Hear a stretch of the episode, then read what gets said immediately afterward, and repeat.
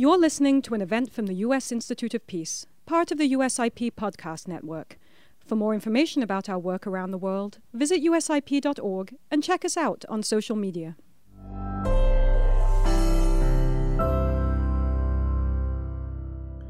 Good morning, everybody. My name is Alastair Reed, and I'm the Executive Director of the Resolve Network and a Senior Expert for the Program on Violent Extremism at the United States Institute of Peace. I'd like to welcome everyone to the sixth annual Resolve Network Global Forum and say a bit about Resolve's work and introduce today's event. The Resolve Network is a global consortium of researchers, research organizations, policymakers, practitioners housed at United States Institute of Peace. Resolve is committed to better research, inform practice, and improve policy on violent extremism. Our research initiatives, which span thematic and geographical areas, focusing on topics such as community-based armed groups, include commissioned original research, capacity building efforts, and convenings to provide key insights on specific aspects of violent extremism that enhance and inform preventing countering violent extremism, research, policy, and practice. For more on our work, please visit our website and follow us on Twitter.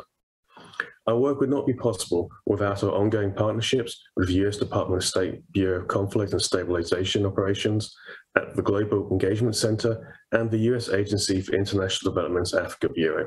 We would like to specifically recognize and thank them for their consistent support, partnerships, and commitment to resolve, and for championing the importance of research and growing the evidence base for policy and programs. We are excited to host all of you today for the second public event in our annual virtual forum series for a discussion on important topics related to the role of community-based armed groups in sub-Saharan Africa. The event will include brief presentations, moderate discussions, and an opportunity for you, the audience, to ask your own questions through a moderated Q&A.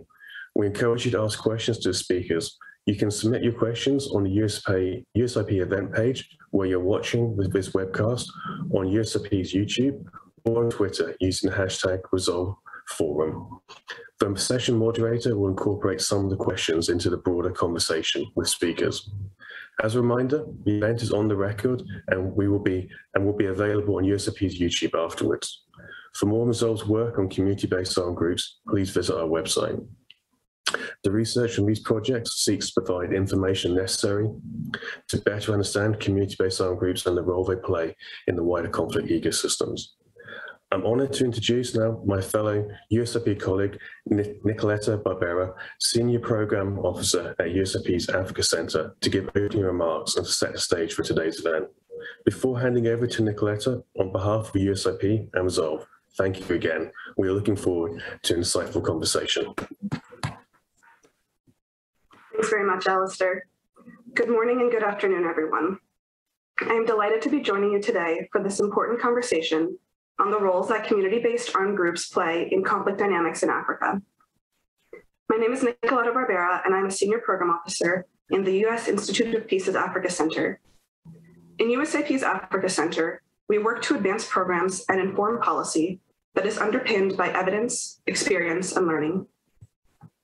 As an institute, USIP is concerned about today's conflict trends in Africa, which range from global health challenges to rising authoritarianism and major power rivalries, to competition for resources exacerbated by the effects of climate change.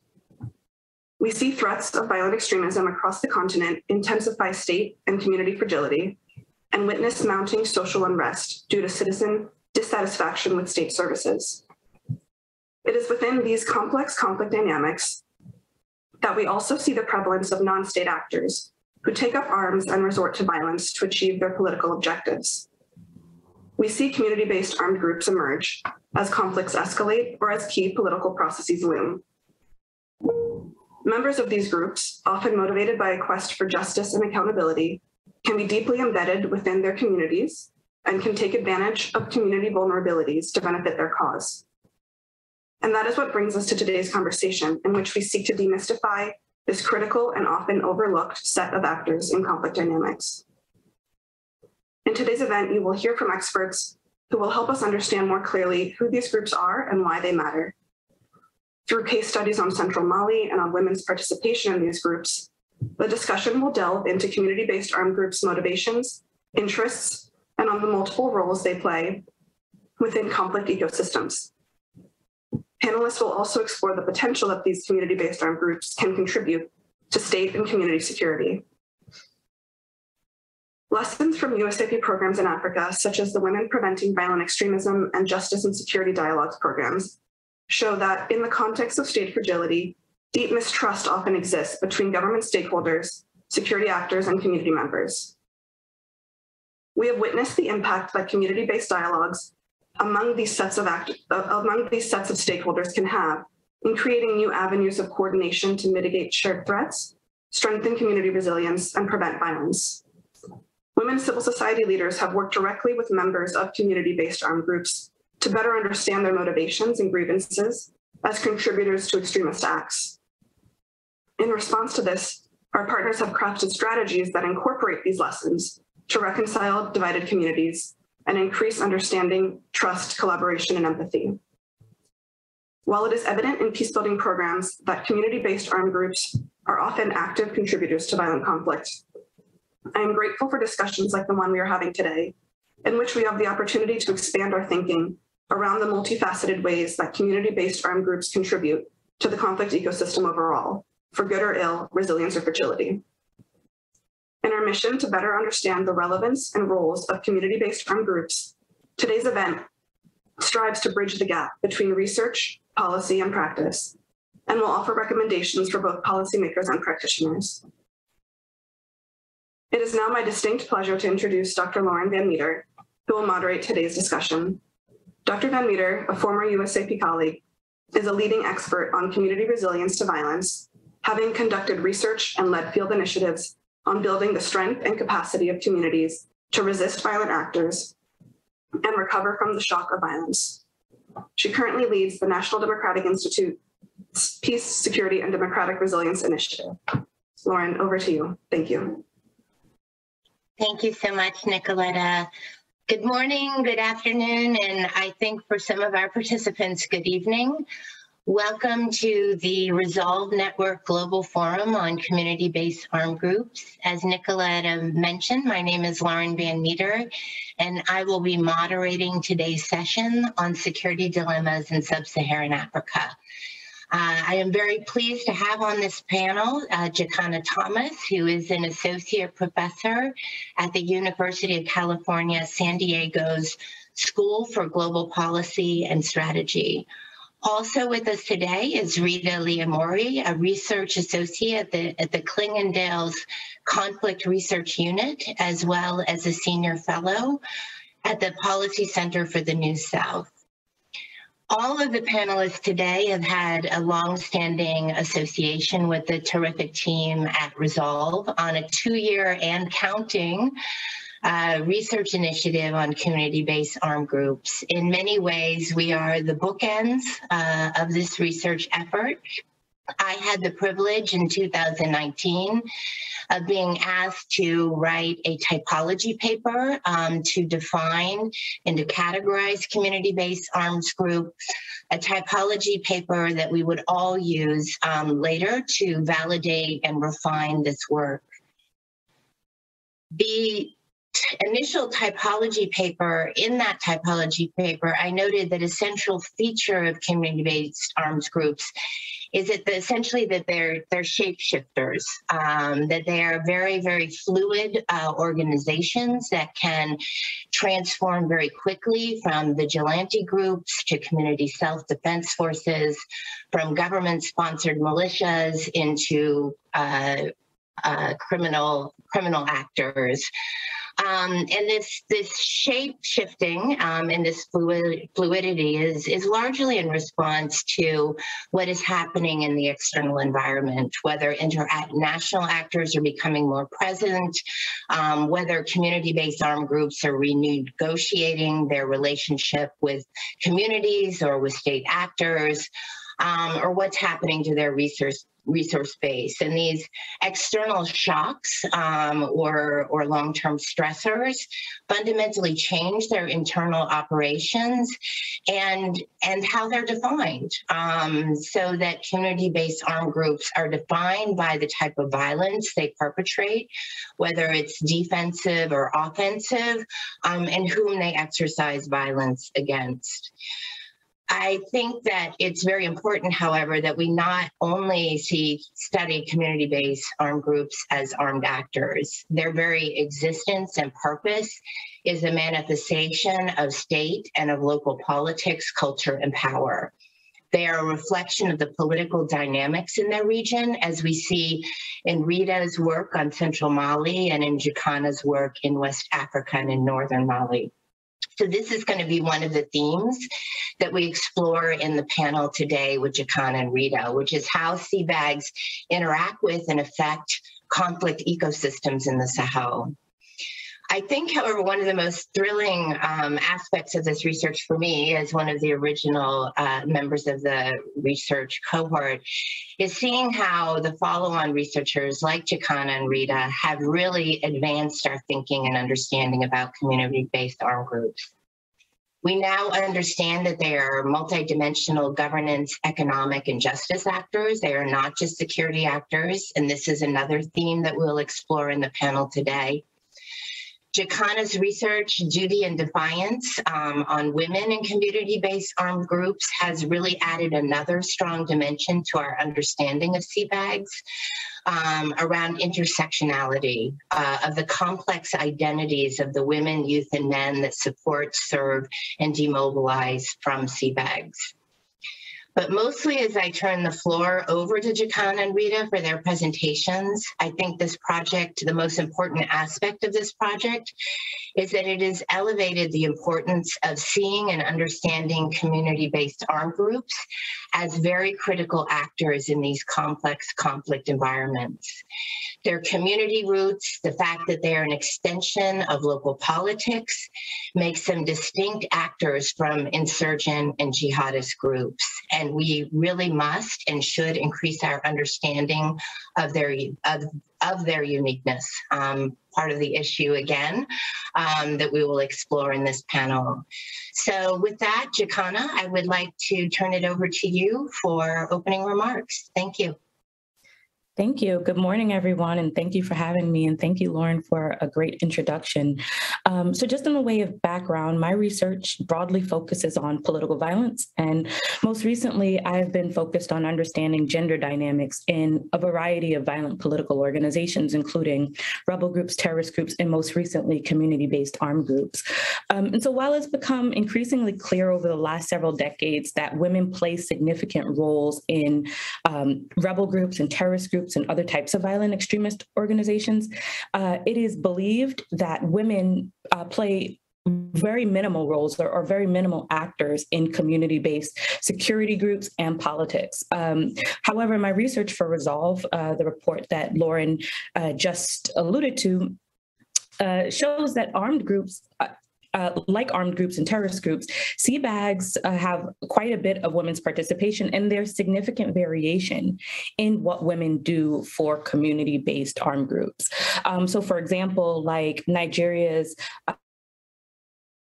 Force and their Nigeria's hunter groups, as well as Mali's Ganda Koy and their patriotic resistance forces, women actively take up arms in these organizations and maintain formal memberships within militias. Um, and like their male counterparts, we see that women are appear to be motivated to engage in violence um, in order to advance their own political interests um, at some t- at some points, but other times their narrow self-interest. Um, so, in other words, women are fighting to secure their communities, to advance their political aims, but they're also fighting for their own survival. Um, and even when they're not directly wielding weapons as formal members of these militias, they're participating by supporting, facilitating, and sanctioning the work that these militias are doing and that these CBAGs are doing. Um, so one of the main insights from the report is that women often do significant work within CBAGs that is either unseen or underappreciated. Um, and moreover, women's work is often denied and diminished, sometimes by CBAG leadership, which, make, which makes it hard to see women's contributions. So another part of this project was really to kind of tease out some of these contributions that women are making to these CBAGs.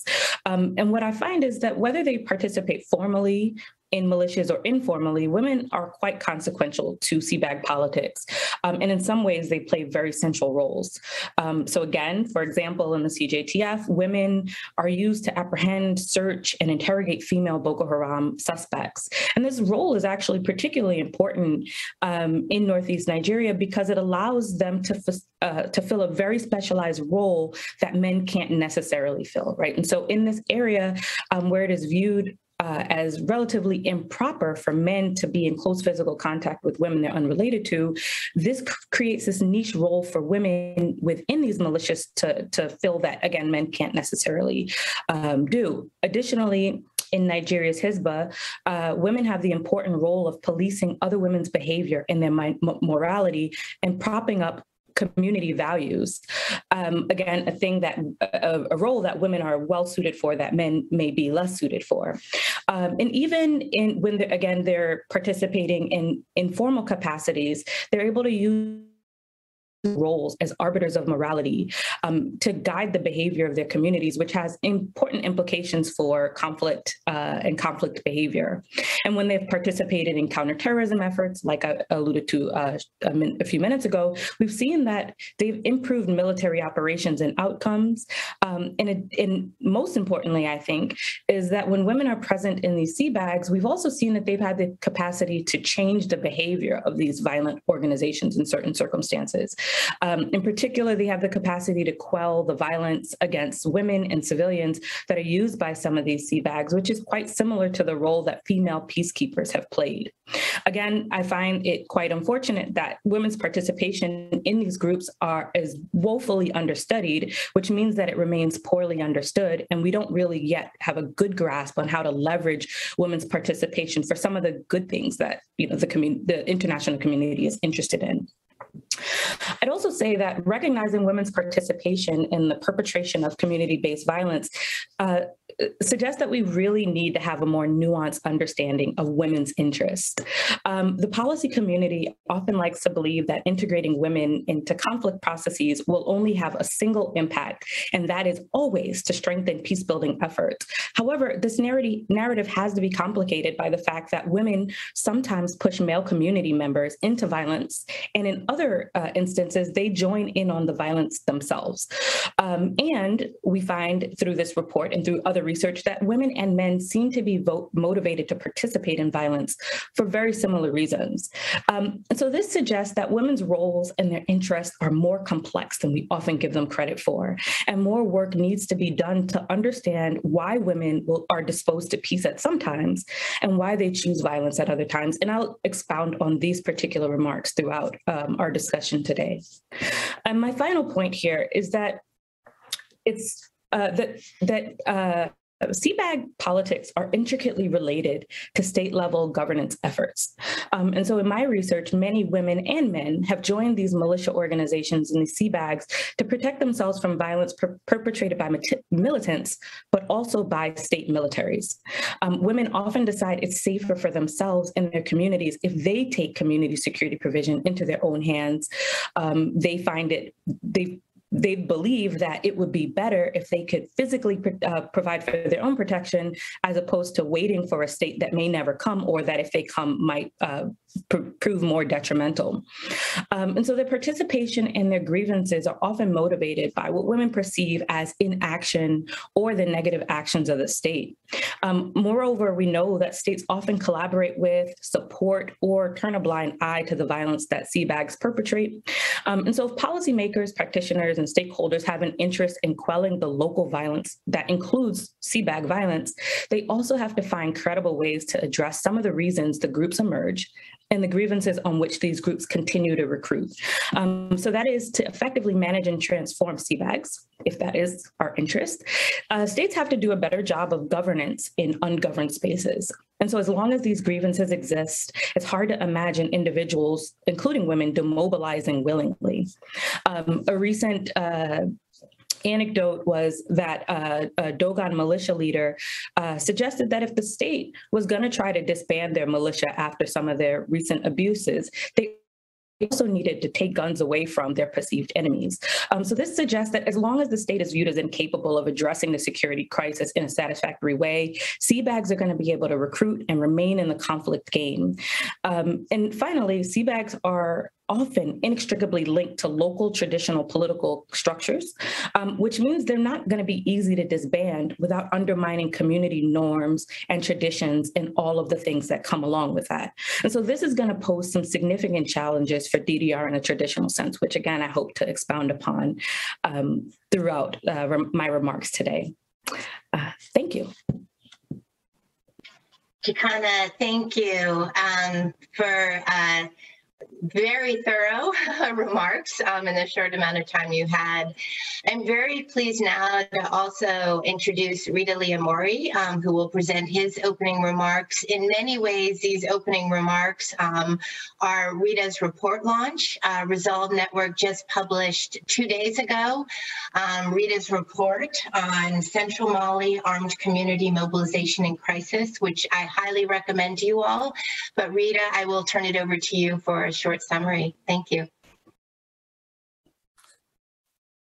Thank you, Lauren, and uh, thanks to Resolve Network for having me. And uh, it's a great pleasure uh, to be here today, um, even virtually. Um, I would not uh, I would not speak too much about my reports, but I highly recommend that that you read it and come back to me with any questions you might have.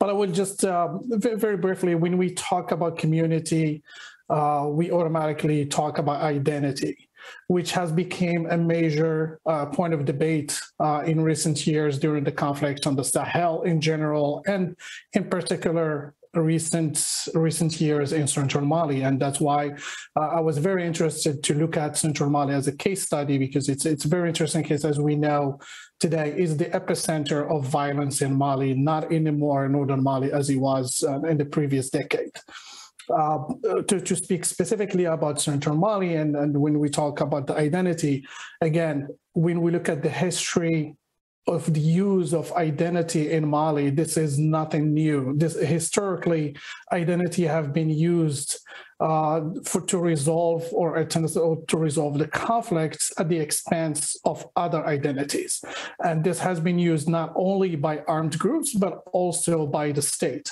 Uh, without going into examples, I, I think the, the, example of uh, the dividing Tuareg Songhai communities in the north, uh, as well as the creation of recently the, the 2016-17 of the Dogon militia, which was backed by the state until later on the, the, the state decided to, to distance itself uh, after the, the, uh, the Dogon militia committed several acts of atrocities. Um, another example, and also more recently, uh, how jihadist groups also started to use identity as a driver, as a way to gain power, influence, and control. Um, and again, not only armed groups are using identity, but also the state. And I think there is enough written and well documented. All these examples, I think there, there is enough research, enough documentation about, about that. But to speak about today and, and how Katibat Masina in central Mali used the, the, the, identity and the card of, of playing the Fulani communities. Um, this started uh, just brief on, on, on the background. This started in 2013, 2014, when Fulani communities were uh, victims of banditry, of uh, mishandling, mismanagement of natural resources. And there were no fair um, resolutions to address their concerns. And jihadist groups came in and provided some of the solutions, provided protection, provided support to, to the Fulani the communities perceived themselves as victims.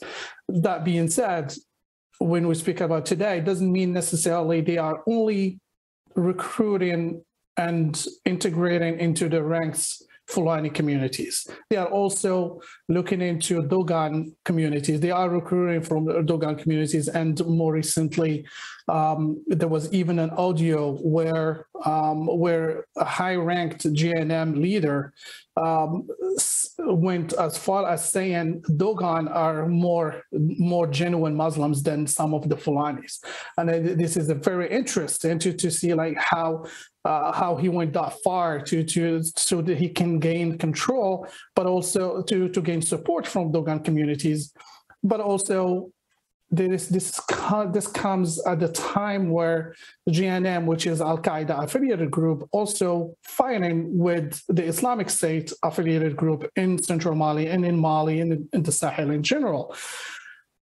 this was a way of trying to contradict what the Islamic State is trying to do, trying to say that the Dogons are not Muslim, they are not part of our community. But JNIM said otherwise. They, they said they said no, they are also a Muslim community, and that is used so the identity and also the perception being used so they can recruit um, in in their ranks.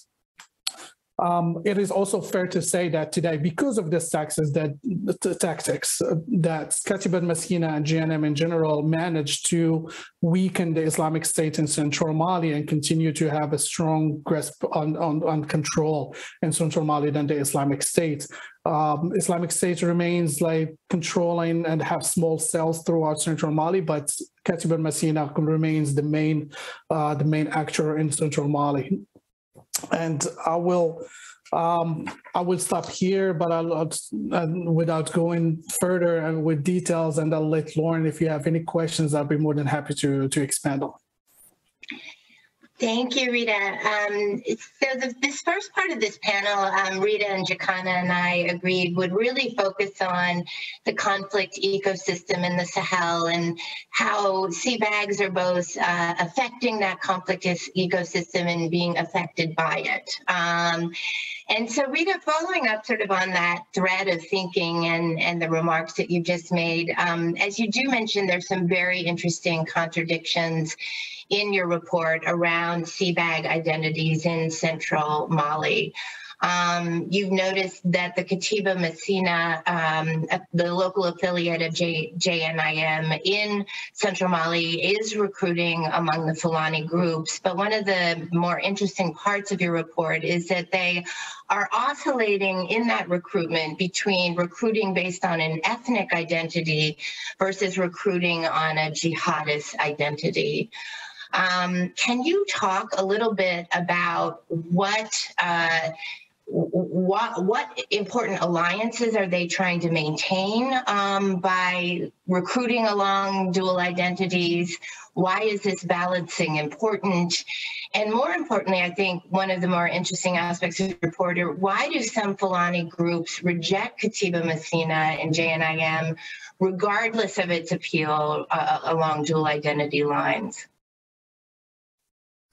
Yeah, um, I will try to answer just questions um, by saying that JNIM right now, through the Katibat Masina, we can say that is one of the most active JNIM brigades units, and, and not not only in Mali, but I think in, in, in the Sahel because of how much control they have over the community, over uh, the, the central Mali.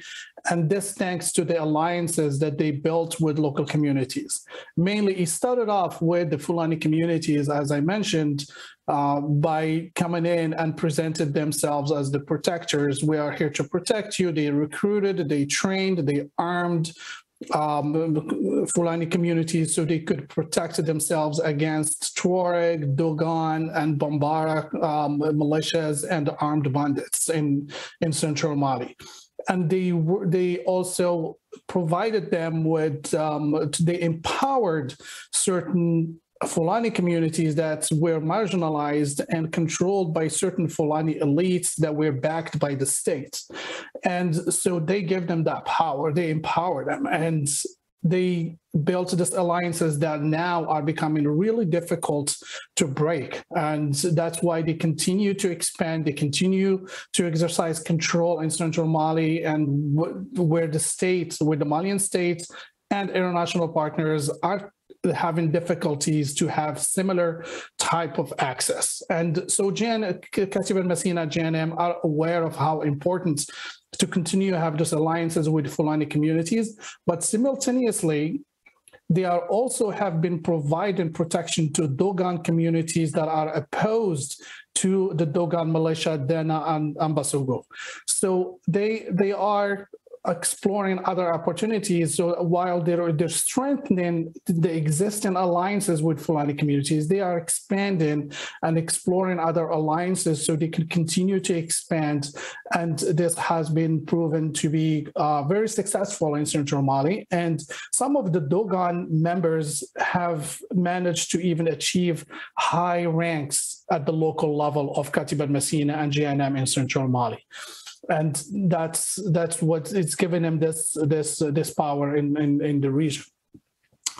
Um, the the other the, the the other question about why some of the Fulanis still reject, of course, you will always have not all communities are supportive and of the of the of the, uh, the, the ideology and the the mission of Katibat Masina. So you have some uh, Fulani communities, Dogon communities, Bambara communities that reject the ideology of JNIM, the presence of Katibat Masina. But look what happened a lot of members from Fulani and other communities have been executed and targeted by JNIM who are opposed to the presence of JNIM or Katibat Masina in Central Mali or they either have been targeted or they have left and they have been dis- forced to displace and be located into uh, located either at the key centers, key towns in central Mali or to, to the capital in Bamako. So that provided the space for JNIM to come in and establish themselves with those that are willing to support them. And personally, I, throughout my research, I'm struggling to identify as many uh, Fulani communities that are opposed to a JNIM in, in central Mali. Uh, I hope I answered uh, some, of some of your question and thank you. You did. Uh, thank you, Rida. Although I, I do have a, a, a follow-on question um, around uh, the Dogon. Um, as you've mentioned, um, there's been a big effort by Katiba Masina um, and JNIM to recruit Dogon, um, even appealing um, or shaping Dogon identity um, in order to enhance that recruitment. But what what tensions do you in, anticipate in trying to manage Fulani and Dogon um, uh, units within within this larger conglomeration, given sort of the historical tensions between the two groups? I, it, sometimes we we think that the identity is the only factor, but at the same time, I think a lot, the lot of Dogon that joined, not necessarily because of identity, they joined because of conviction, and because they are they have that conviction, they are more important to the, to Katibat Masina, Katibat Masina's expansion in Central Mali than than the identity. Uh, so I anticipate, and we have seen tensions among Dogon community themselves because we are seeing some of the Dogon, even if it's a smaller number that joined uh, Masina, it's still relevant because, as I mentioned, because they are joining because of conviction, and that is more dangerous and more vital to Katibat Masina than than just recruiting um, members who are joining because of other reasons, because of economic or reasons, or because of uh, violence and access to weapons. So those joining with conviction are really that we are seeing, and that's what is going to be. Um, it's going to be one of the key drivers for Katibat Masina to continue to expand and exercise its power in in um, in Central Mali, and that's what it's given it's also an advantage compared to the Islamic states uh, in Greater Sahara, which continues to see the Dogon as non-believers, as non-Muslim community. Thank you, Rida. Um, before I move on um, with questions for the panelists, I would really like to encourage our many audience members um, to put in your own questions. Um, we have 30 minutes reserved uh, for you all with our panelists, um, and we would love to see uh, you given an opportunity to ask the questions that are important to you. So please fill up the chat. Um, thank you. Jakana, um, I'd like to turn to you. Um, you know, part we, we studied a bit how this conflict ecosystem is is driving identity shifts among community-based armed groups. Um, but I'd like to turn a little bit to uh, how identity shifts within community-based armed groups. Um, and the conflict ecosystem in the Sahel um, is rapidly and deeply affecting men and women and their traditional roles in communities. Rida's research has talked about how the most marginalized of young men, the Fulani, are finding empowerment in being men with guns. This is redefining masculinity, leadership, and authority on the ground. And his report also describes how women play a powerful role in central Mali, um, given their linkages, sort of their familial linkages um, as wives, uh, mothers, um, sisters um, of, uh, and daughters of armed fighters. But Rida also says that women's roles in the conflict are, as you have put it, thus far hidden and need to be studied farther. Based on your research um, on these hidden roles, what are the likely roles that women are playing in central Mali, northern Mali? What does it mean for the local conflict ecosystems? And how do we really need to elevate our, and why do we need to understand, uh, elevate our understanding of women's roles? Thank you for the great questions. Um, so I think we can generally say that women play again a diverse set of roles in CBAGs and so drawing uh, i guess inferences from the northern mali case we've seen that in some instances women formally join some of the militias um, and those are especially in communities where women's roles were less circumscribed um, however in more conservative communities we've seen less formal women's participation um, so we didn't see women join armed groups in Islamist uh, armed Islamist groups or in the Tuareg insurgent movements, um, nor in their the the uh, self defense malicious. Uh, to a great extent. Um, but that hasn't necessarily meant that they were absent from these movements or that they were that they could be considered non-participants, right? Um, so Tuareg women from uh, particularly conservative communities have used their leverage over younger members in their families, younger men in their families and communities to influence these uh, conflict dynamics and to push their own preferences for peace or for conflict. Um, and so due to uh, the respect for elders um, in, in Mali and so the gerontocratic norms. Um, older women are generally able to influence juniors, uh, younger women, but in some cases, even younger men. Um, and so, given that Mali's median age is about 16, and youth are increasingly being recruited by violent actors. This kind of gives women, especially elder women, a unique space to influence what's actually happening on the ground. And so, in some cases, this is going to mean that women are putting intense pressure on their communities to push for peace. However, in some cases, we've seen that it means that they're sanctioning and supporting local violence.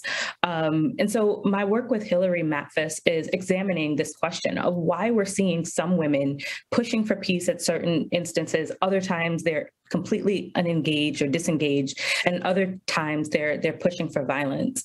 Um, and so I think, as I noted earlier, we can't always take women's preferences for peace as given, right? We can't necessarily say that where women are involved, whether formally or informally, that is going to have a positive impact in peace.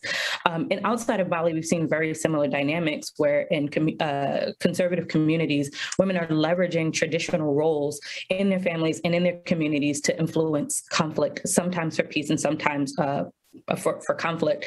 Um, in, Hilary's report for Resolve, she talked about that a lot in East Africa. Um, participate in these conflicts by directly pressuring males within their uh, co- uh, communities to engage in conflict or peace building, um, by directly participating in tradi- linked traditional political structures. So, for example, um, secret initiation societies often have links to CBAGs, and their participation in these initiation societies can give them insight and uh, leverage in uh, secu- in these security roles, um, and sometimes by throwing their support bus behind specific specific conflict actors. Other times we've seen them participate by leveraging interpersonal connections with other women, right? And so that is to glean information, to press uh, women to get their relatives to engage in violence or not engage in violence. Um, and again, as I mentioned, sometimes this is to directly perpetrate violence on behalf of CBAGs. Um, and so again, the research that I've done and that other people are doing uh, is suggesting that even where we're not seeing women directly, or we're not we're not we're not necessarily looking in the places that they are, right? And so even when we don't an active can take on a variety of roles. That may mean picking up a weapon, but it may mean pushing somebody else to pick up a weapon or put that weapon down. Um, and and and uh, my guess is uh, in central Mali, these are the roles that women are taking on. Um, and we know that these are the roles that they did take on in northern Mali for sure. Thank you, Jakana. Um, so a, a, little bit then just of a, a quick follow-on question for both you, Jakana and Rida, um, which is that, you know, if we think, uh, we have had a lot of thinking about how do we secure a peace in Mali, um, and and the recognition that this is going to take both top down and bottom up approaches, um, and that uh, local peace accords are going to be have to be supported by a greater state presence. Um, but if you think of these local peace processes and these peace accords um, that that need to happen, um, and you think of the fact that uh, many uh, power relationships right now are being transformed on the ground. Um, you, Jakana, you've talked about women's power relationships that have been transformed on the ground um, as a result of, of armed groups.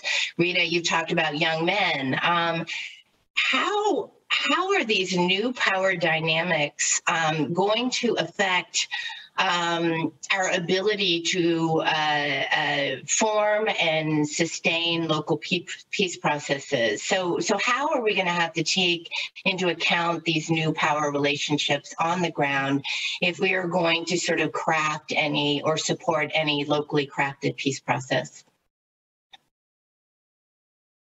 Rida, do you want to? Um, sure.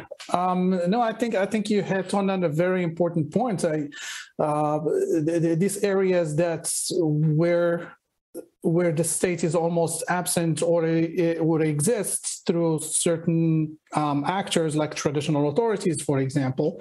And, and as Jakana mentioned earlier, like ungoverned space, I, I mean, I, I am afraid to disagree. I mean, it's not ungoverned, but it's governed differently. It's governed by the, the actors that remain there. Not everyone left not all the population, not all the authorities left, but what we are seeing, we are seeing that these authorities are negotiating deals with whoever is in power, either be it um, community-based armed groups or jihadist groups or other types of, of uh, armed groups. So they are negotiating their existence so, they, so that they can move on with their lives under these conditions because they are somewhat lost faith on this to no, no, no, the states because they have been in this situation for for for quite a while. They need to go back to their economic activities. They have to go back to educating their children. And we are seeing that they are negotiating deals where they allow the schools to reopen under certain certain uh, conditions they are allowing women to go back to their economic activities, to go to the to their fields to work, to go to the market to conduct trade and sell their um, their spices or dry fish, or their, their economic, so they can continue to generate income. Um, in some instances, also providing health support services. And on top of, as you mentioned in the opening remarks, it's not just about providing security, but we are seeing um, these other uh, types of governance provides by, provided by by the different uh, CBAGs. Um, so, so what this what does this do is making it really, really difficult to the states when they return. Uh, who they're going to talk to, and also how they are going to perceive the communities that managed or to negotiate to negotiate deals with jihadists or other CBAGs. They are going to be perceived as um, regular population or they're going to be perceived as as uh, as uh, uh, and we are risking here if it's not done appropriately we are risking of seeing acts of, of, of uh, extrajudicial killings arrests um, against those individuals because they are perceived as supporting and interacting and working with with jihadist groups and other CBAGs so uh, so those deals are being negotiated so they can continue to exist um, under this difficult circumstances. And the return of the state is going to be very, very difficult and it's going to be really messy um, going forward. Thank you, Rida. So the caution that instead of a peace process, we're going to see more of the retributive violence um, if we're not careful in how we conceive of or, or support support these local efforts. Jakana, I'd really like to open the question up to you as well um, in terms of how these shifting local power dynamics um, need to be considered in a possible uh, local and even nationally supported peace process. Yeah, so uh, just to say, I don't disagree with you at all, Rida. There's no disagreement here. Actually, um, when I mean ungoverned, I meant I, I, meant to imply ungoverned by the state, which has enabled and emboldened local CBAGs and local uh, actors to fill what are perceived as power vacuums where the state is not providing security and governance. Um, and one of the potential uh, hitches, the concerns here is that where these CBAGs are recruiting um, along ethnic lines or along identity lines, those who are providing the power and the governance have uh, governance and the security end up having the power. And this might be at the expense of those who are not providing governance and power. And again, when these are along um, identity lines, this might mean that enab- enabling uh, this type of hybrid security to take root where just groups are uh, protecting themselves means that we're just uh, per- further perpetuating inequality and we're incentivizing groups to try to vie for power. Um, and so all that to say is that I, I think w- without focusing on the role of the state and where the state is is relatively absent or is allowing these actors to fill these uh, spaces, we're further perpetuating this kind, or the state is further perpetuating this kind of violence um, and we've seen CBAGs form, morph, and grow in response to this kind of absenteeism or the state refusing to provide security and other aspects of governance. Um, and so, obviously, one solution to that would be that if it was uh, an imp- if it was uh, of interest to uh, the international community, the policy community, to decrease some of this violence, um, they would also need to remove the need for these groups to operate, right? And, and in order to do that, the state would need to have a, a, a much stronger role in these places. Um, but I'll, I'll, speak specifically more about how uh, this Im- influences bottom up approaches.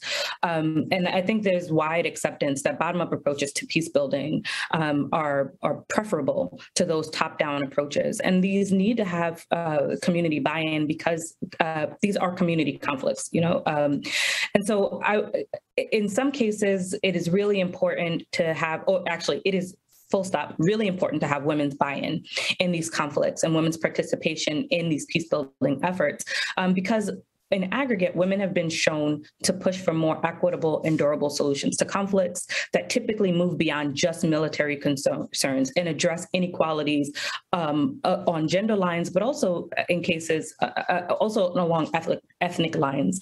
Um, other studies have also showed that women are more willing to work across the aisle to kind of solve conflicts. Um, and so in Mali, we have seen women from civil society, armed groups, and government come together to try to push for greater implementation of the peace process to uh, to push for greater role for gender in peace processes. And we've seen similar types of initiatives at the local level. Um, and so I would say there are potential benefits of including women in both of these top-down and bottom-up approaches uh, for peace building. But again, it's important to note that not all women are going to necessarily push for the peaceful outcomes and uh, work, uh, uh, my own work and work from uh, scholars like Milli Lake and Marie Berry show that adding any woman from any background to a peace process is not necessarily going to yield the same kind of outcome, right? It's important to understand that interest and incentives for different women from uh, specific communities and backgrounds um, are going to be uh, central to what they're pushing for, as spoils from peace are not necessarily going to benefit people from all communities and all uh, backgrounds equally. Um, and this is because women, like men, are self interested actors, and sometimes their gender is going to be front and center and the most important cleavage. But in other cases, it's going to be religion, it's going to be class, it's going to be ethnicity. And so when we include certain women in these uh, peace processes, they're going to be pushing for um, provisions or provisions that are along those lines as well. Um, and so, as I, am sure I'll, I'll, mention at some other point, it's really important to not just think about including a woman or a couple of women, but that we are very considerate of who these women are, what their backgrounds are, and what kind of incentives they have to kind of push for a more equitable peace. Um, because without attention to those things, we're replicating some of the inequalities that are already there, and we're not going to make the situation necessarily better by by you know um, this attention to gender and by being gender inclusive. Lauren, if I might add very quick, I think on, on your question, you talked about, so you asked about youth. Um, I think we, we, we tend to focus on youth that they are the problem sometimes, but also like, let's not forget the influence that elders have on youth. That I think that point, I, I just wanted to to remind ourselves, like you know, something that's um, to keep to keep in mind. No, terrific point, Rida. Um, if we're talking about intersectionality, we should include all identities, um, and the older generation um, should definitely be included in that. So thank you for that. Um, you know, we, we've sort of really explored almost every dynamic of this conflict ecosystem um, in central Mali and the Sahel, except for perhaps one important actor in there, which is the international community. We often think of community-based armed groups as, as sort of, uh, you know, receiving their identity from the community, but we know from all of our research that the presence of international actors can shift um, that identity. Um, probably one of the the most profound effects it's had in the Sahel is the erosion of the influence of traditional um, uh, leaders, uh, Rida, that older generation that you're talking about, that often played a very important role in constraining um, community-based armed groups. Um, can you talk a little bit about both Jakana and Rida, how, how we do no harm, um, that we're already seeing the erosion of some of the constraints on armed groups, um, most likely because of our activities in the, in the area? And can you talk a little bit about what do no harm um, for the international community would look like, especially vis-a-vis community-based armed groups? You go first this time, Jakana. Sure. Yes. Uh, so as you you mentioned, uh, Lauren, we're seeing uh, the erosion of a lot of traditional institutions and traditional authority, which uh, wasn't often had an important conflict resolution mechanism attached to it. Communities were able to resolve um, uh, a variety of contentious issues through these mechanisms that existed through, uh, the, through through these institutions. But as they are becoming less salient and less important, as they're being ignored, as they're being threatened by violent actors, we're also going to see uh, fewer ways in which the traditional authorities are able to solve conflicts in the way that they used to, which means that they're going to have to there are going to have to be new ways to um, uh, to solve these conflicts, or there has to be a way to um, reinforce, in some ways, traditional traditional leadership and authority. Um, and I think, in from my report, one of the ways that this is uh, disadvantaged women, which I believe also disadvantages communities, is that women often have um, some carved out uh, role within traditional authorities and traditional uh, political structures and institutions, which allow them in some places to engage in conflict resolution, to guide the morality of the community. In some ways, it allows them to um, place constraints on their neighbors, on community members, on the youth.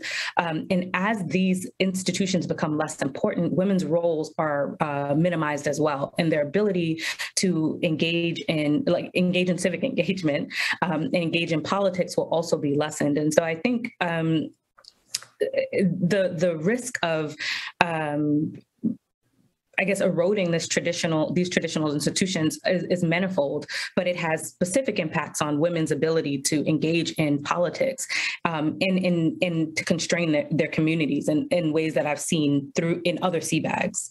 Um, Rida, would you like to expound? Yeah, sure. I, I think first to to uh, to avoid doing any harm, I think it's to not get involved with local actors, especially CBAGs, because I think that's number one. It's avoid at all costs getting involved uh, with with these actors. Um, second, I think we need to do more uh, of investigations and accountability. We we have to demonstrate to the local population and international community has to investigate and hold accountable those responsible for uh, atrocities. Um, either either be it for security forces, state actors, or members of this the CBAGs. We have to send some sort of message to local communities, local population, so the so the the, the international community and the and the national government, the, the state itself, can gain some sort of trust uh, for for from the local communities and not make the, the matter worse. Um, which, as I mentioned in my opening remarks, the, the continuous using of identity as a way of weakening another opposition, it's just going to continue to uh, this this endless cycle of of, uh, of violence.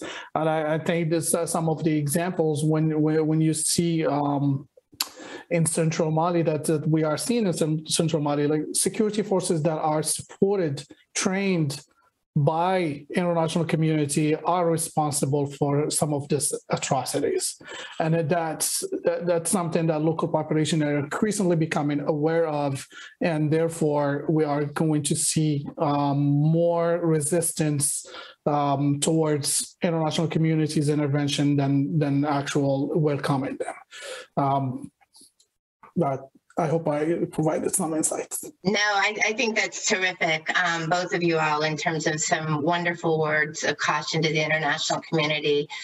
Um, I'm just going to head quickly sort of to the last uh, area, uh, or one of the areas that I know Jakana and Rida, you had really wanted to talk about was just how does all this rich research uh, turn into policy and practice recommendations? And I would like to turn, um, Rida, to, to, to really press you a little bit more on this issue of accountability. Um, you've said in your report that you would recommend a sequencing um, in the Sahel um, in terms of moving towards a peace process, that DDR and SSSR reform may be too premature, that accountability, as you mentioned, must come first.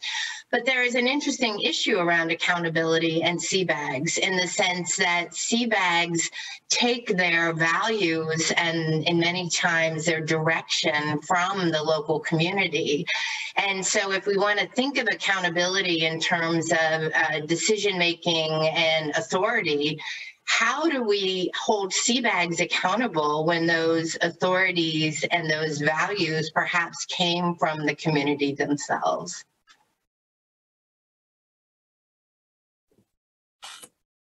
Um, thanks for pushing me for, for and, and that's really hard question. Um, I just I just don't see it personally. I don't see that the, we are at the stage on the, this level of the conflicts in Central Mali, especially that we are at the level where we can uh, see these communities are unified and they're going to accept seeing certain members of communities e- from either from other communities being integrated um, into security forces or being um, not being uh, held accountable.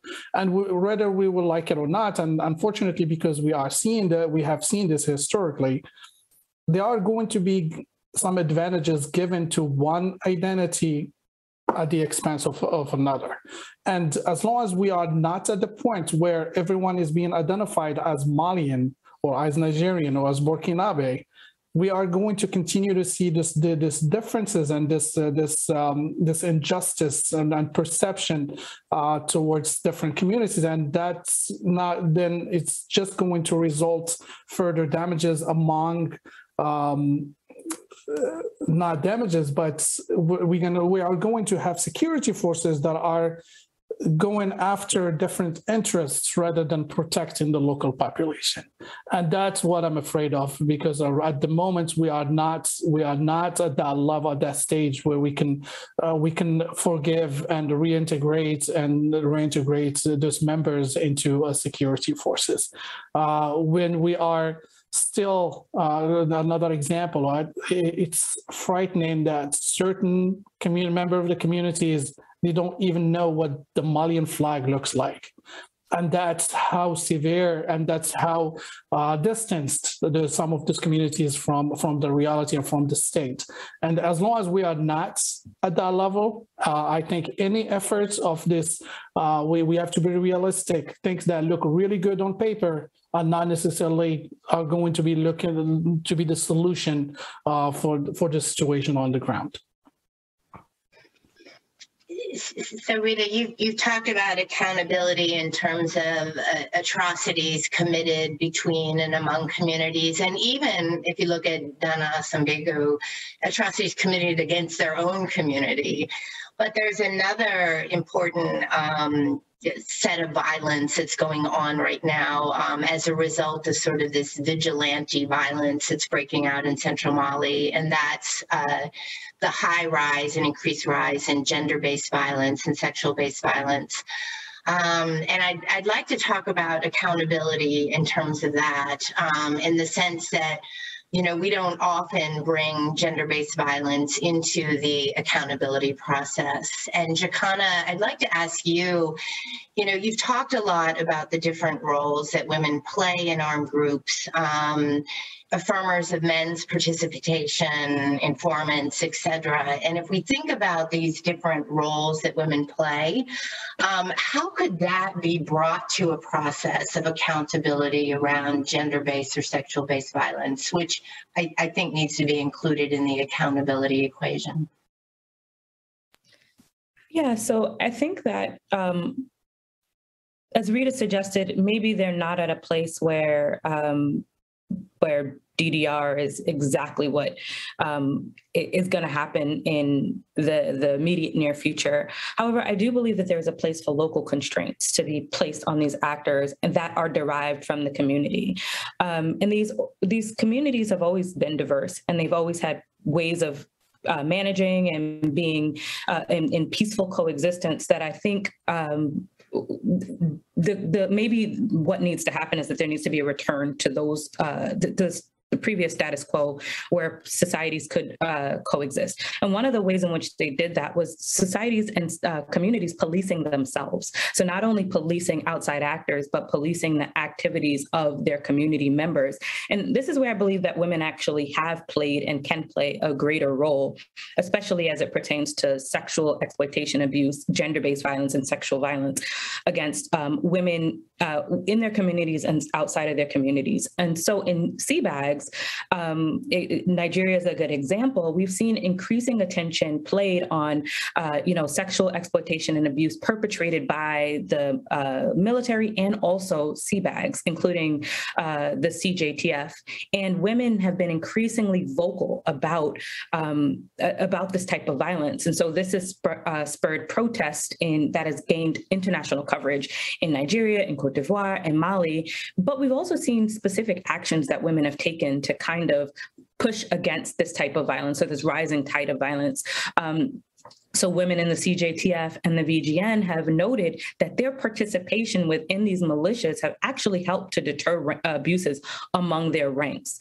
Um, and in the VGN, women have received special training, which has allowed them to spot and deter sexual and gender-based violence, again, among people within their ranks. And so just by being there, kind of in the way that uh, we have seen, again, with peacekeeping forces, where when women are among the peacekeeping forces, we see reduced reports of uh, violence and actual reduced incidents of violence, there um, there's preliminary evidence that this also happens when women are within these militias um, and they are able to constrain their own comrades. Um, I've also, I could also say that um, in Mali, women have uh, certain communities have put in place um, uh, mechanisms to deter uh, or, or to i guess report and escalate instances of sexual and gender-based violence where, where put that put women in the center in the forefront as focal points. And so when they see these types of uh, uh, activities taking place or when they see these atrocities being committed women are trained to go to local authorities and escalate these types of abuses. But this doesn't always happen right? And in a lot of communities the stigma around sexual abuse um, and gender violence which makes some women uh, reluctant to report it and reluctant to take any action on it. And so I think there needs to be a two pronged approach. The first approach is possibly giving interested women, and I'll say interested women training and how to spot these types of abuses and how to deter them. Um, and another approach is having uh, I guess uh, changing the norms around um, uh, acceptance uh, of sexual abuse and sexual violence and violence against women more broadly. Um, and so, if the norms around silence around these types of things changed, we might expect more women to take on more active roles in trying to deter this type of violence.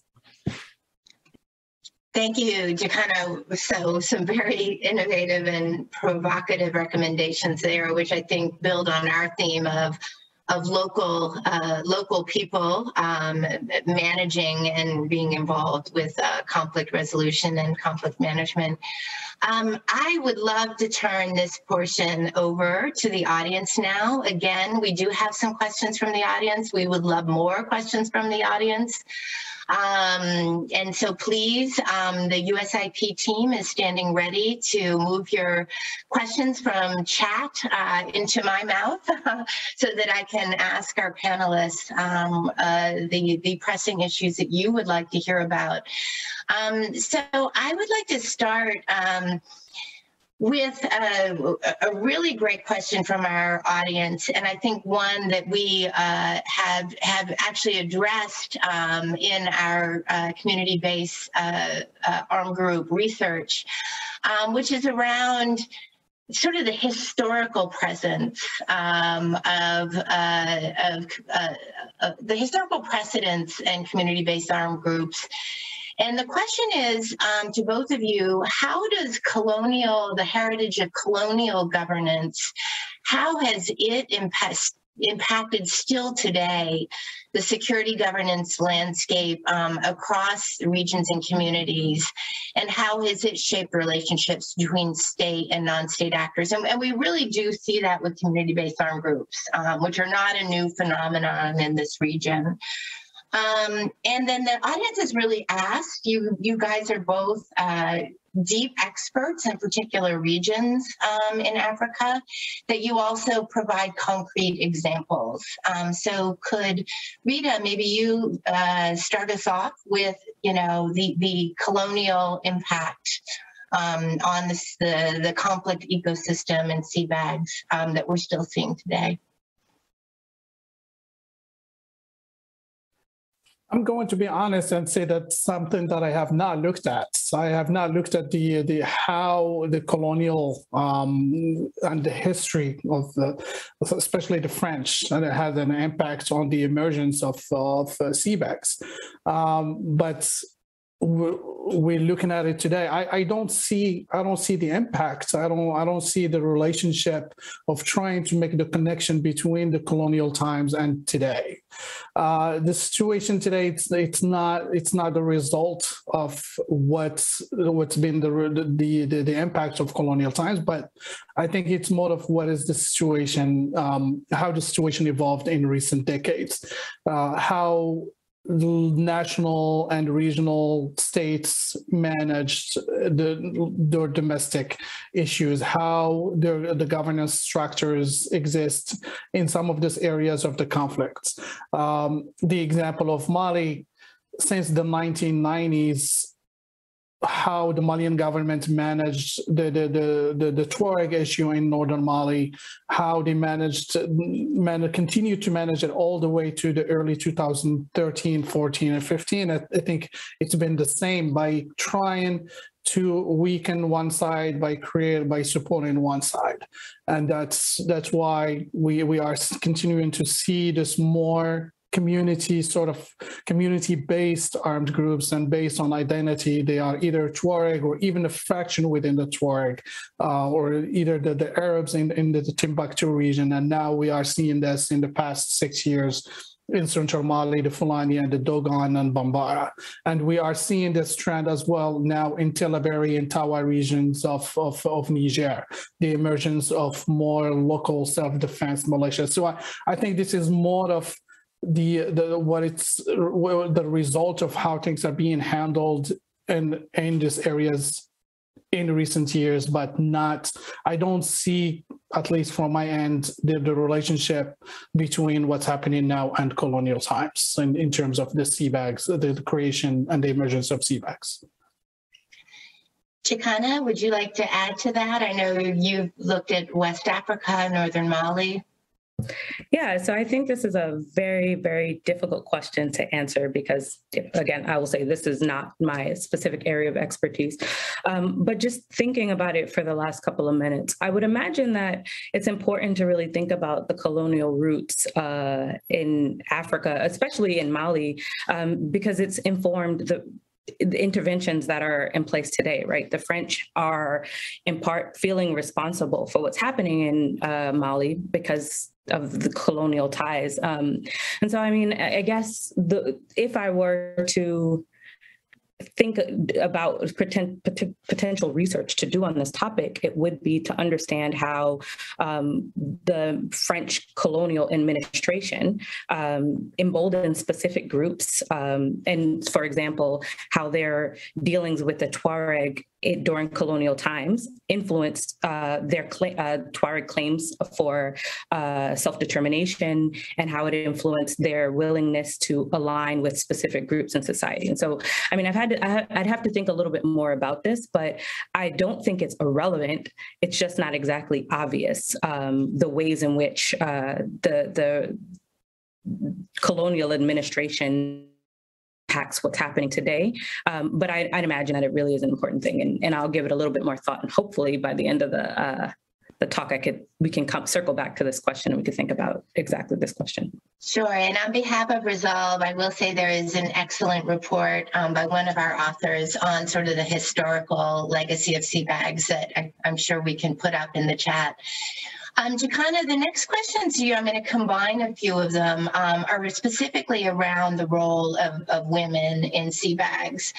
Um, and uh, there's two questions. Um, so one of the the the, uh, the the audience participants asked, you know, what are the sources of CBAG legitimacy and how does that affect women's involvement um, in those CBAGs? Um, and then given that, um, how might the role of women in CBAGs differ from that in other armed groups or conflicts? So that's two questions. Um, legitimacy of the group and how that affects women's involvement, and then how that involvement might differ from other armed groups. Um, so I'll answer the second question first. Um, so the second question is how might women's participation in CBAGs be a little bit different than in other armed groups? Um, and and there and I think these two questions are actually linked, which is why I'm taking one before the other.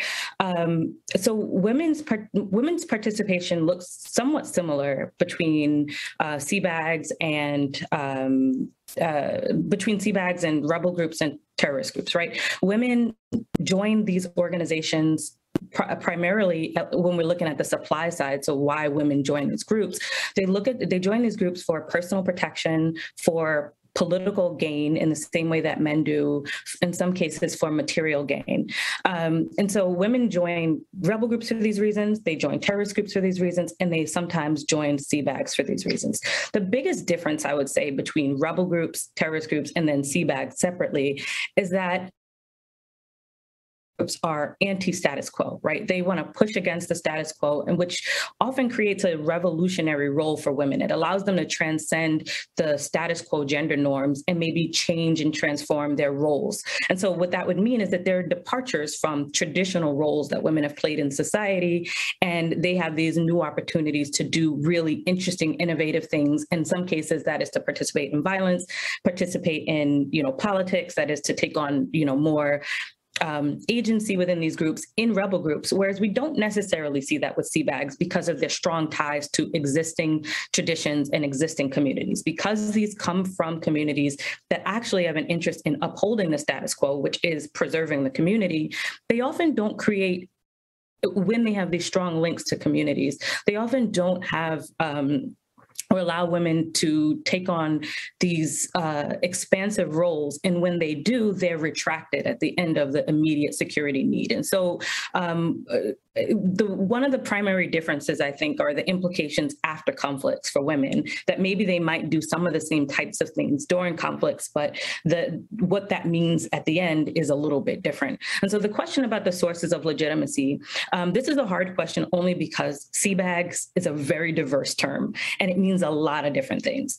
Um, and so when these CBAGs are uh, relatively unaffiliated with uh, conservative or very traditional authorities, women take take on all kinds of roles. However, when the source of legitimacy is pre-existing traditional institutions, so again, as I've mentioned in the report, um, when they're aligned with all male hunter societies, secret societies, when they're, um, uh, they, women have uh, less the women are less able to engage on equal footing as men within these CBAGs. However, when they're not really as strongly aligned with all male traditions and patriarchal traditions, I would say, um, women are able to take on a lot more, uh, I think, uh, a lot more roles. And so the sources of legitimacy um, vary from CBAG to CBAG, but in some cases they are rooted in traditions that have been passed down. Um, they're rooted in um, a culture, they're rooted in a religion, and in other times they're rooted just in the moment. Their legitimacy comes from the fact that they need security, that a community needs security, and uh, and militias take um, take the initiative to provide that security. And uh, so their legit- legitimacy can be longstanding and tied to longstanding traditions, or they could just be very ephemeral and that we, we need this right now. And so this is why you're allowed to do these types of things. And I think the, the reason for the CBAG in and of itself is going to have implications for what women are able to do. Um, and again, these, the long-term impact of these changes that uh, are wrought by women's participation in these um, organizations. Thank you, Jakana. I, I, agree with you. The questions were highly related and, and you've done a great job of, of tying them together.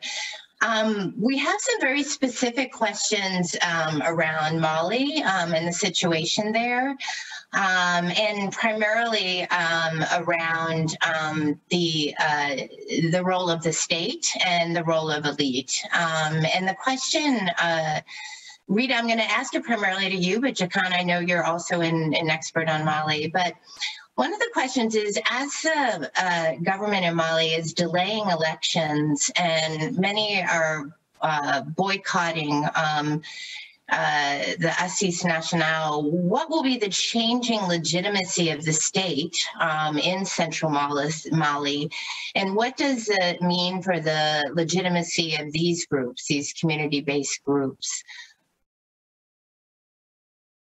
So how is state legitimacy affecting local legitimacy?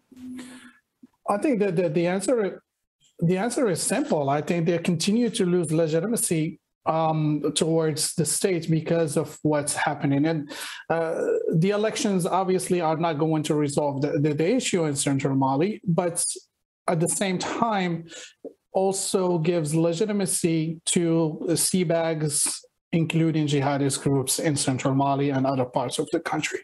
Because the, the narrative is look, you know, the elites are focused on this, on other things, on power, influence, rather than trying to address your issues to provide you with protection.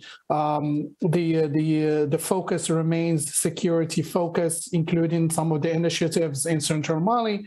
They are led by individuals who are security minded uh, individuals, and, and that cont- continues to be um, the, the the the trend uh, rather than trying to address issues. And as we saw in Farabougou, the, the example of, of a town that was that was controlled by by jihadists and uh, including even that the state was present in the city, in the town, uh, and security forces, they they they couldn't they couldn't do anything for the local population, and uh, jihadist groups managed to to to establish their their, um, their themselves there without without being bothered, and the local population are continue to see uh, that the state they cannot rely on the state to provide them uh, with with the protection necessary.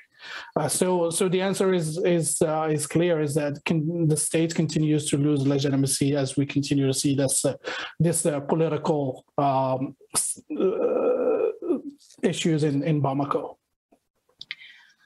Um, thank you, Rida. Um, I do. There are a, a, whole group of questions that are related here, um, and so I'm going to sort of group them under the rubric of um, are CBAGs good actors? Um, do they contribute to hybrid governance, hybrid security? Are they bad actors? Do they weaken, um, uh, uh, do they further weaken fragility in these communities? Um, and along with that, you know, how, how can they be engaged? Um, you know, in these different roles? In what ways can they contribute to local and national peace building?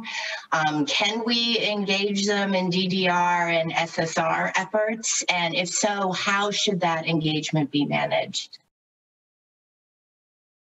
Any volunteers who wants to take that first? I can jump in. Um, that's a really difficult question, and I guess it really the answer depends on your in your imperatives. But I would say that uh, among the CBAGs that the CBAGs that I've examined, none of them are inherently bad actors.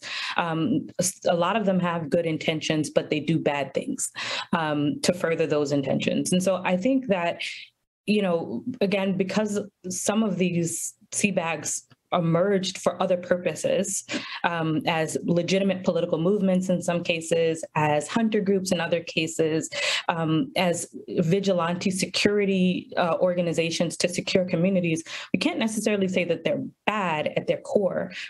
However, there is it's unequivocal that they exacerbate security situations. They do not necessarily make things better. The question, though, is if there were no CBAGs or if certain CBAGs were, uh, you know, demobilized, how does that improve security for the communities? Um, and so it's there's no easy answers here. They they do bad things. However, in some cases, they do good things. Their intention to secure communities are good, but the way in which they go about it are absolutely bad. Um, and so the question is, how do you leverage some of their positive, their strengths to to maybe do good and to lessen some of the bad things? Um, and that is a really good question. Um, in some ways it's important to engage them in and i think it's it's important to engage them in peace building activities because right now they are some of the primary actors causing insecurity and so just like we would never leave a primary rebel group or a terrorist group out of well maybe a terrorist group but a primary rebel group out of uh, discussions of peace agreements you can't leave CBAGs out of agreements um, and academic research has recently shown that um, where while we prioritize including um, uh, violent extremist rebel organizations in peace processes, we often leave out militias, specifically pro government militias. And that's detrimental because they have the support and they have the means to continue um, conflicts even after they're resolved, right? And they have the means and the incentives to first so uh, so further instability even when we otherwise think that conflicts are resolved. And so by sidelining them and excluding them from peace building um, we only give them more incentives to so so conflict so further conflict. And so they have to be roped in. The question is how. And again how to harness maybe some of the positive things that they do and lessen some of the negative things. And and that i will turn over to rida because i don't exactly know how to how do we do that. Yeah yeah, I mean, they, they are good or bad. It depends who you ask. Um, the, of course, if you ask the communities that they protect, they're going to say they are good because they are providing well, all sorts of governance that the state is supposed to provide, but they are not providing. So they are good. To, but it's bad also because they remember that the name community based. So they represent only certain communities. They don't represent represent the population. So they, their interests might lie elsewhere other than the population elsewhere. So that is the bad news because they are looking for very, very specific interests to serve their own community.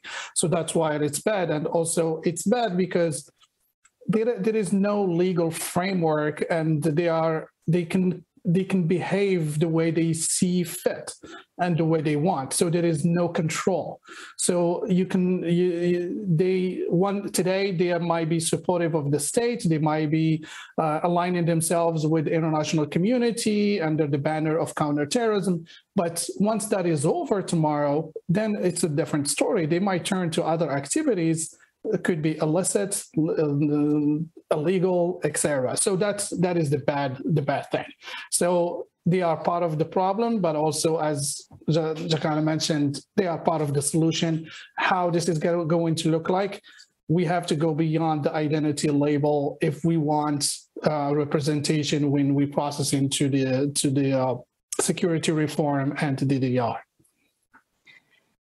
Uh, so on that note of ambiguity around CBAGs, which I think is a common thread throughout all of our research, um, I would like to thank um, on behalf of, of our audience, on behalf of me, um, our panelists for a terrific, terrific um, discussion today. I would like to thank our audience for a terrific set of questions. Um, and with that, Bogi, I will turn it over you to wrap the session up. Thank you, Lauren, and thank you very much, Jakana and Rida, for this fascinating discussion. My name is Bogdarka Bozsogi, and I am Executive Coordination and Network Manager at Resolve. It is so clear from this discussion that there is much more to learn about community-based armed groups if we want to better understand local security, conflict ecosystems, or violent extremism. By definition, of course, these groups are an integral part of the community, but not just as security actors. They are part of political life and civil society.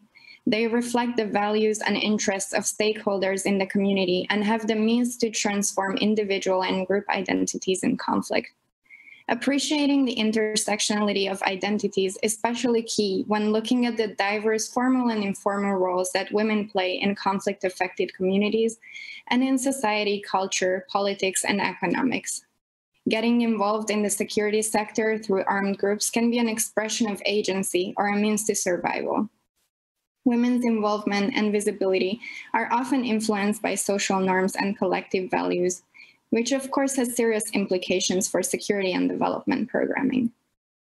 Through events like this and publications like those of Lauren, Jakana, Rida, and many more, Resolve will continue to expand the knowledge base on community-based armed groups, bringing this unique perspective on conflict and peace building.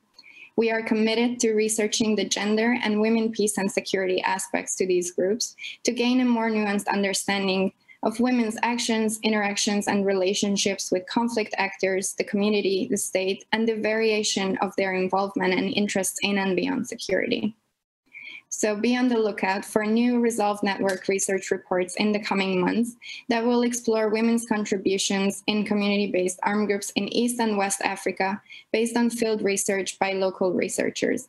We hope that these reports will add further contextual insights for future policy and programming. As always, Resolve is grateful for the longstanding partnership of the U.S. Agency for International Development Africa Bureau throughout this and other research initiatives on sub-Saharan Africa. In closing, big thank you to our excellent speakers, to the amazing team Resolve, especially Michael Darden, and the U.S. Institute of Peace for making this event possible. Thank you to everyone for joining us today from around the world and learning together with our lead experts. We hope to see you at our next virtual event of the 2021-22 Resolve Network Global Forum Series. For more, stay connected through our website at resolvenet.org and via Twitter at resolvenet. Have a great day and take care. Thank you for listening to this event. If you'd like to listen to more events or explore our other podcasts, visit usip.org forward slash podcasts.